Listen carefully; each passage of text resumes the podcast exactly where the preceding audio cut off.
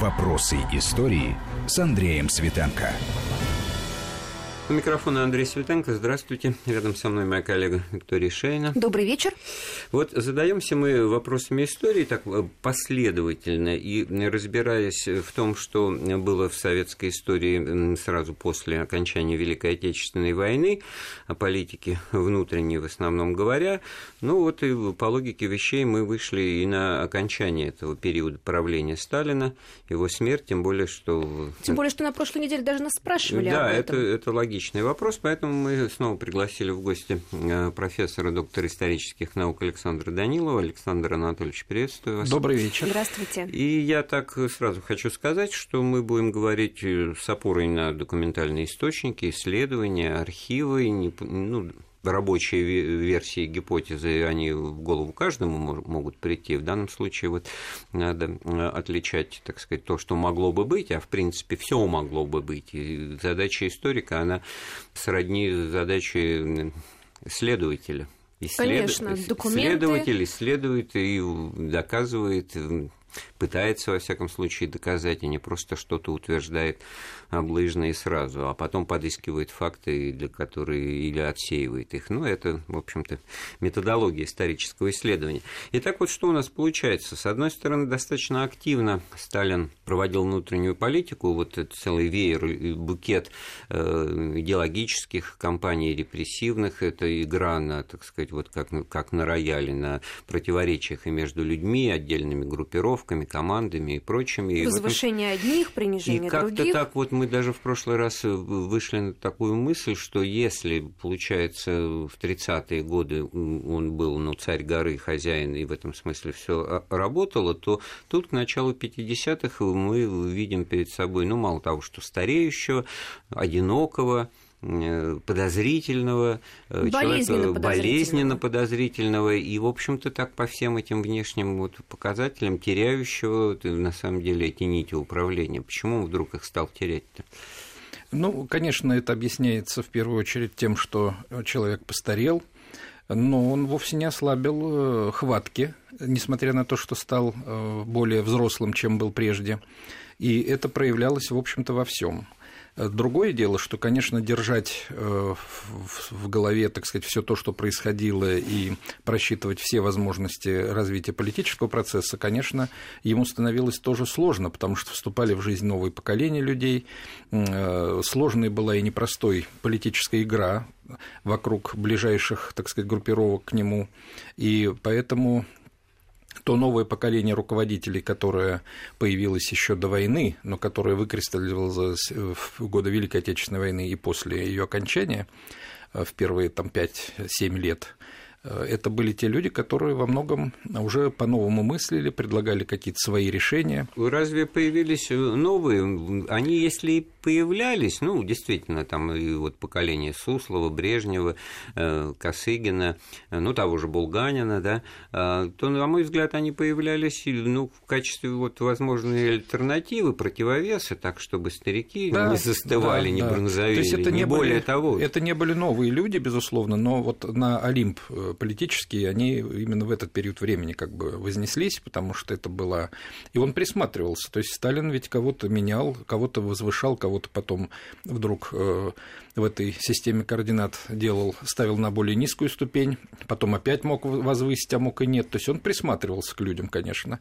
И главным выводом по всему вот этому послевоенному периоду, вплоть до последних месяцев жизни Сталина, можно сделать вывод о том, что так же, как и Ленин, он не находил единственного своего преемника. Он не ставил вопроса и не думал о том, что это будет кто-то один. Возможно ли это в данном случае, потому что, ну вот и вы упомянули э, Ленина, там как раз то, что и не сработало его завещание, заключалось в том, что он всем давал взыскательную критическую оценку, и, и в результате э, те, кто был номинирован, что называется, то бишь достоин, они-то как раз в первую очередь начинали казаться недостойными. Троцкий вообще не большевик, Бухарин не знает диалектики, у остальных тоже масса недостатков. Кого выбирать а Каменеву и Зиновьеву вообще нельзя забыть и простить и октябрьский эпизод 17 года, когда они тайну войну. Да. И получается, что Сталин-то всего-навсего групп, то он и говорит, да, с врагами партии группы, и это может быть даже достоинство, и получалось, что... Но в 1953 году или к 1953 году, в отличие от Ленина, который говорил о том, что один групп, другой не способен, третий не большевик, четвертый там еще что-то, в данном-то случае звучали оценки совсем другие. Это английский шпион, это американский шпион, а это вообще, так сказать, враг, а это еще кто-то. Поэтому здесь оценки были, конечно, совершенно мы, мы, другие. Мы, конечно, сразу вот затронули такой э, важный э, системный вопрос, э, принцип личной власти, который в истории встречается очень часто. Это вообще, можно даже сказать, доминирующая, так сказать, форма правления, и всякий раз натыкается она на, на вопрос о преемнике, которого вот по большей части нет, и в этом смысле Сталин выстраивал систему под себя, под именно свое руководство, со своей стороны. Как вы считаете, что он не, не, понимал, что он смертен, что, так сказать, ну, на самом деле, при, при, при всех идеологических основаниях, не затронутых вроде бы, сама по себе эта сталинская конструкция, она рухнула вот уже там в 1956 году и была достаточно сильно демонтированной ближайшим же окружением. То есть... Ну, есть такая точка зрения, она сейчас э, воспроизводится, между прочим, в одном из роликов э, у нас, по-моему, на канале «Россия» рекламируется фильм «Екатерина», так сказать, фильм интересный исторически, он уже смотрелся, но та фраза, которую произносит императрица Елизавета, она очень своеобразная, она применима как раз в том числе и к сталинской, и к ленинской, и к другой какой-то эпохе. Это фраза о том, что Россия не может без царя, и царь может быть только один – а у царя должен быть обязательно преемник. Вот эта фраза, которая звучит в фильме рефреном, так сказать, не только в рекламной части, но и в самом фильме, она, наверное, показывает ту особенность организации власти в стране, которую как бы ни называли генсеком или императором или еще кем-то, ну, но по это сути, должен являлось быть тем один. же самым. Да. Ну, не, не хочется уходить в более близкий мне, кстати, в XVIII век, там преемником и наследником той же Елизаветы Петровны был абсолютно никакой непригодный, не не любящий, не понимающий Россию Петр Федорович, ее племянник, человек, который говорил, что вот если бы я остался в, в Германии, значит, то давно бы уже был генерал-майором в армии Великого Фридриха, а тут меня тут всего-навсего императором угораздило, да, оказаться в этой богом забытой стране и стать ее императором. Это вот к, к вопросу о том, что монархия, это, правда, уже монархия штука хитрая, говорил, по-моему, Мышлоевский у Булгакова в Белой мне, Мне показалось, что Сталин, вот если, конечно, мы не знаем, о чем он думал и что он имел в виду, но одна из версий, которая проходит вот по тем документам, которые довелось смотреть, она все-таки состоит в том, что он действительно не видел и не называл э, своего какого-либо преемника, больше того, он не считал, что это может быть кто-то один, и он э, как бы определил круг этих людей теми, которые они были к этому времени, причем возвышал-то уже относительно более молодую группу, вот последний месяц своей жизни, и мы еще можем, ну, так сказать, там об этом дальше поговорить. Да, Но э, в смысле того, что он предполагал будет после него, он, во-первых, полагал, что это может быть коллапс власти, и он прямо говорил, что умру я, всех вас как котят тут передушат, передавят, имея в виду внешний фактор в первую очередь, что не так будет развиваться а ситуация. А вот это вот откуда это, как бы, так сказать, выглядит как анекдот? Это, да? Нет, это в воспоминаниях и у Хрущева проходит, так сказать, он ссылался на это, причем с сожалением и соболезнованием соболезную им, он об этом говорил, что вот умру я и, так сказать, Ну, тут ведь вообще на, на человеческий размер обычный переходя, ну, действительно, ну, не, неинтересно думать и обсуждать то, что будет после тебя, заведомо зная, что ты ни на что повлиять не, не можешь. Ну, знаешь, что это будет хуже в любом а, случае. Да, но и поэтому-то вот вы уже второй раз упомянули об этой плеяде, так сказать, новичков, это, это не ради того, что он там именно хотел найти преемника, начальника, значит, ткнуть пальцем и сказать, вот, любите его, слушайтесь его.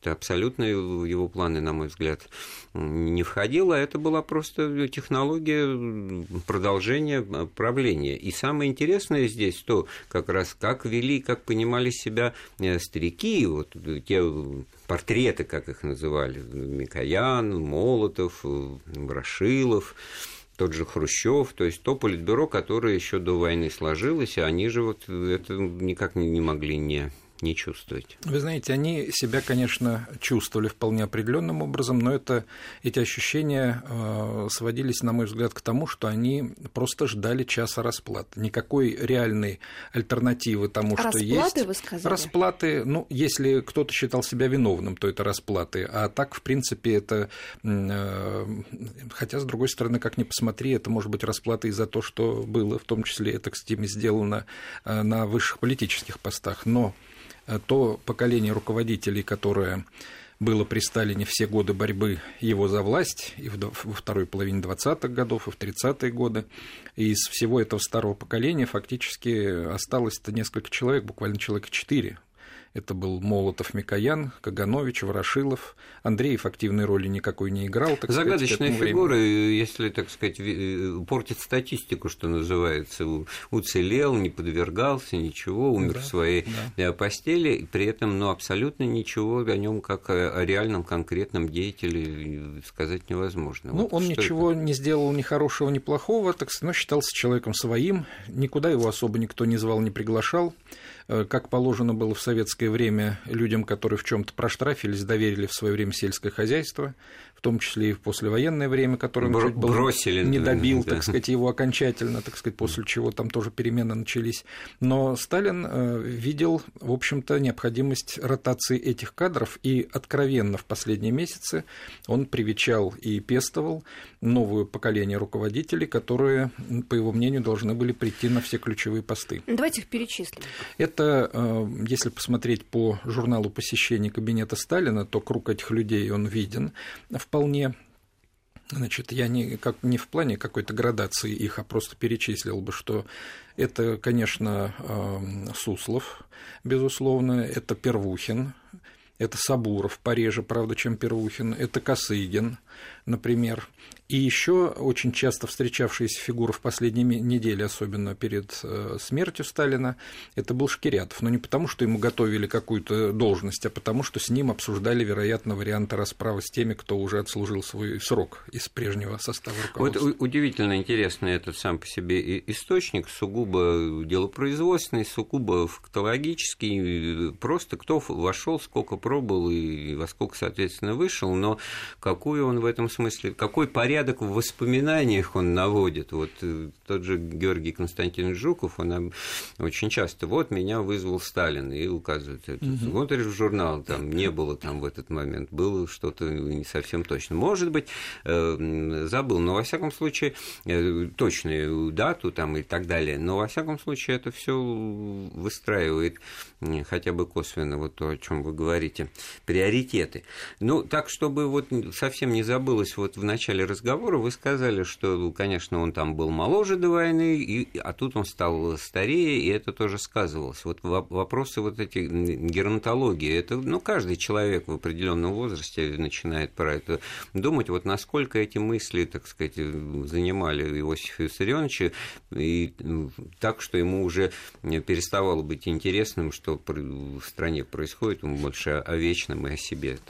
Нет, конечно, он не думал, я думаю, что о вечном и о себе вот в таком плане, что завтра это все и наступит и произойдет, хотя высказывается некоторыми нашими коллегами, историками, такая точка зрения, что он чуть ли последние пару лет вообще не был отрешен от власти и находился там где-то в тени, в тиши, и его, так сказать, игнорировали, кто-то за него управлял. Это... На ближней даче это... в Волынске, да, да в общем-то, это... как бы э, диспозиция-то к этому располагает. Да. Это тихое, уединенное место, куда никого не пускают пускают, и ни детей там, никого, и что там, там Однако... творится.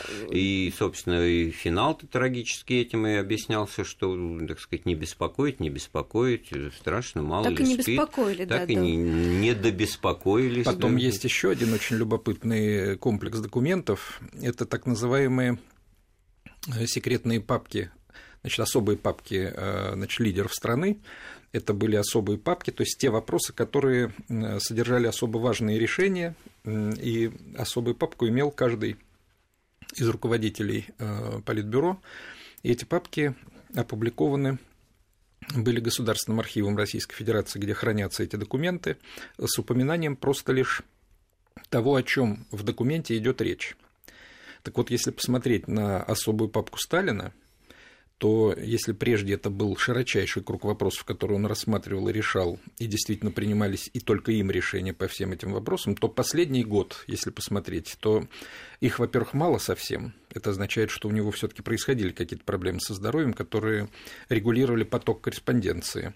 И вряд ли кто-то его, этот поток ограничил бы, потому что это просто никак невозможно было себе представить. То есть эти документы, они все-таки по запросу самих руководителей да, составлялись. Да, да, вот да, пришлите да. мне документацию по поводу того, что такое кибернетика или научно-технический да. прогресс и революция, э, да. НТР.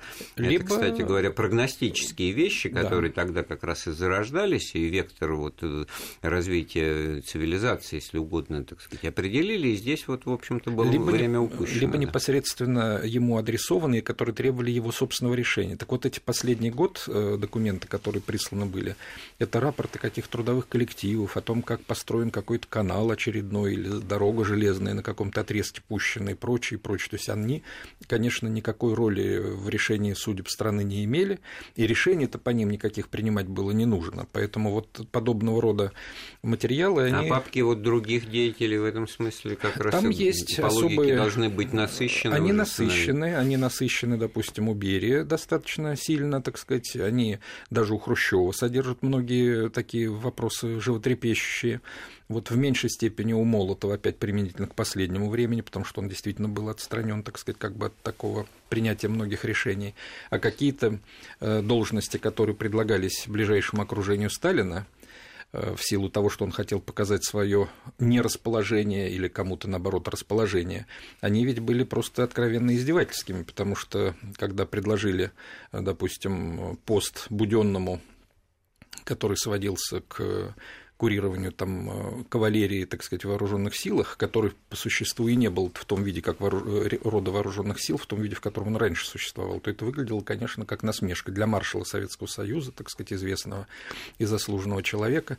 Точно так же и тому же самому Вячеславу Михайловичу Молотову поручалось курирование, например, после того, как он был э, удален с поста министра иностранных дел СССР, э, были поручены вопросы курирования машиностроения, например, так сказать, тяжелого, по-моему, машиностроения в Совете министров но при этом все решения, которые касались машиностроения, они проходили без его как бы непосредственного участия. То есть ему и тут давали понять, что это, мол, просто тебе обозначили какой-то круг вопросов, а решать все равно будут А вот люди. не было ли вот такого рода игрой, если, грубо говоря, такой проверкой на вшивость и заявление Сталина о том, что он на 19-м съезде, это как раз октябрь 52 года, вот время, о котором мы говорим, когда такие странные, на первый взгляд, вещи происходят, что он от всего устал и и не хочет никаких постов занимать, и генсеком не будет, и это оторопь вызвало у делегатов съезда. Вот, Я думаю, что это была все-таки проверка в определенном смысле,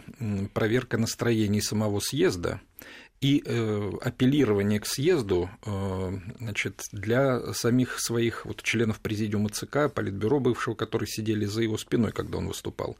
Потому что в данном случае, если бы кому-то пришло в голову, что он старенький, пора от него, так освободиться и поменять его на кого-то другого, то съезд продемонстрировал отказ от этого. Правда, инициировал за спиной самого Сталина в полном испуге и смятении Маленков, потому что он боялся, что тот хочет освободиться от всех, кто есть сейчас, и вообще избрать совершенно новый состав. Ну вот вы, кстати, сказали, старенький, до этого мы говорили немножко о его здоровье, но, знаете, вот изучая медицинские документы о состоянии здоровья Сталина за несколько лет, э, вы знаете, интересные попались э, сведения, например, вот в 73 года у него был пульс 70, давление 140 на 80. Не самые плохие показания для показателей для человека в таком, в общем-то, возрасте с такой нагрузкой колоссальной.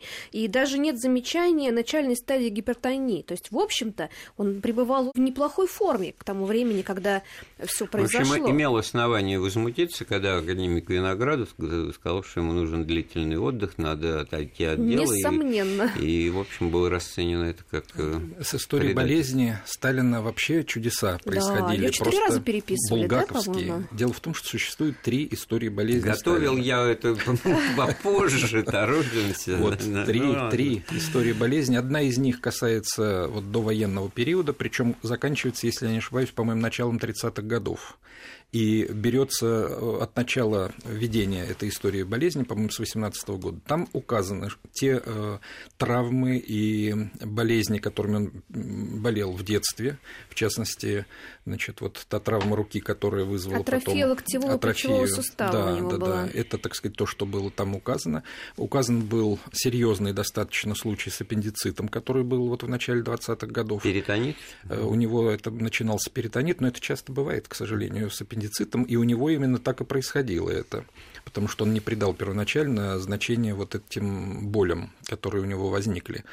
Оперировали его здесь в Москве, э, значит, и он довольно быстро, в общем-то, пошел на поправку. Других случаев, когда что-то ему серьезно угрожало и были какие-то большие проблемы, там. А вот серьезно ли ему угрожало, якобы опять-таки апокриф, может быть, вот это высказывание академика Бехтерева о том, что, ну, так сказать, шизофрения, ясно, и отправляется в величайшее светило вечером в Ленинград, и его вызывали в Москву, да, и по дороге, значит, в поезде умирает, и, и спрашивается как-то так вот. Этих, конечно, данных нет в истории болезни, то есть никаких консультаций, которые связаны были с работой головного мозга и психическим его состоянием, нет. Я думаю, что не только у него. Потому что есть ведь еще и те истории болезни, которые на каждого посетителя и больного Кремлевской больницы ведутся врачами, они недоступны в силу личной, в том числе тайны там, и так далее, никому, и историкам в том числе.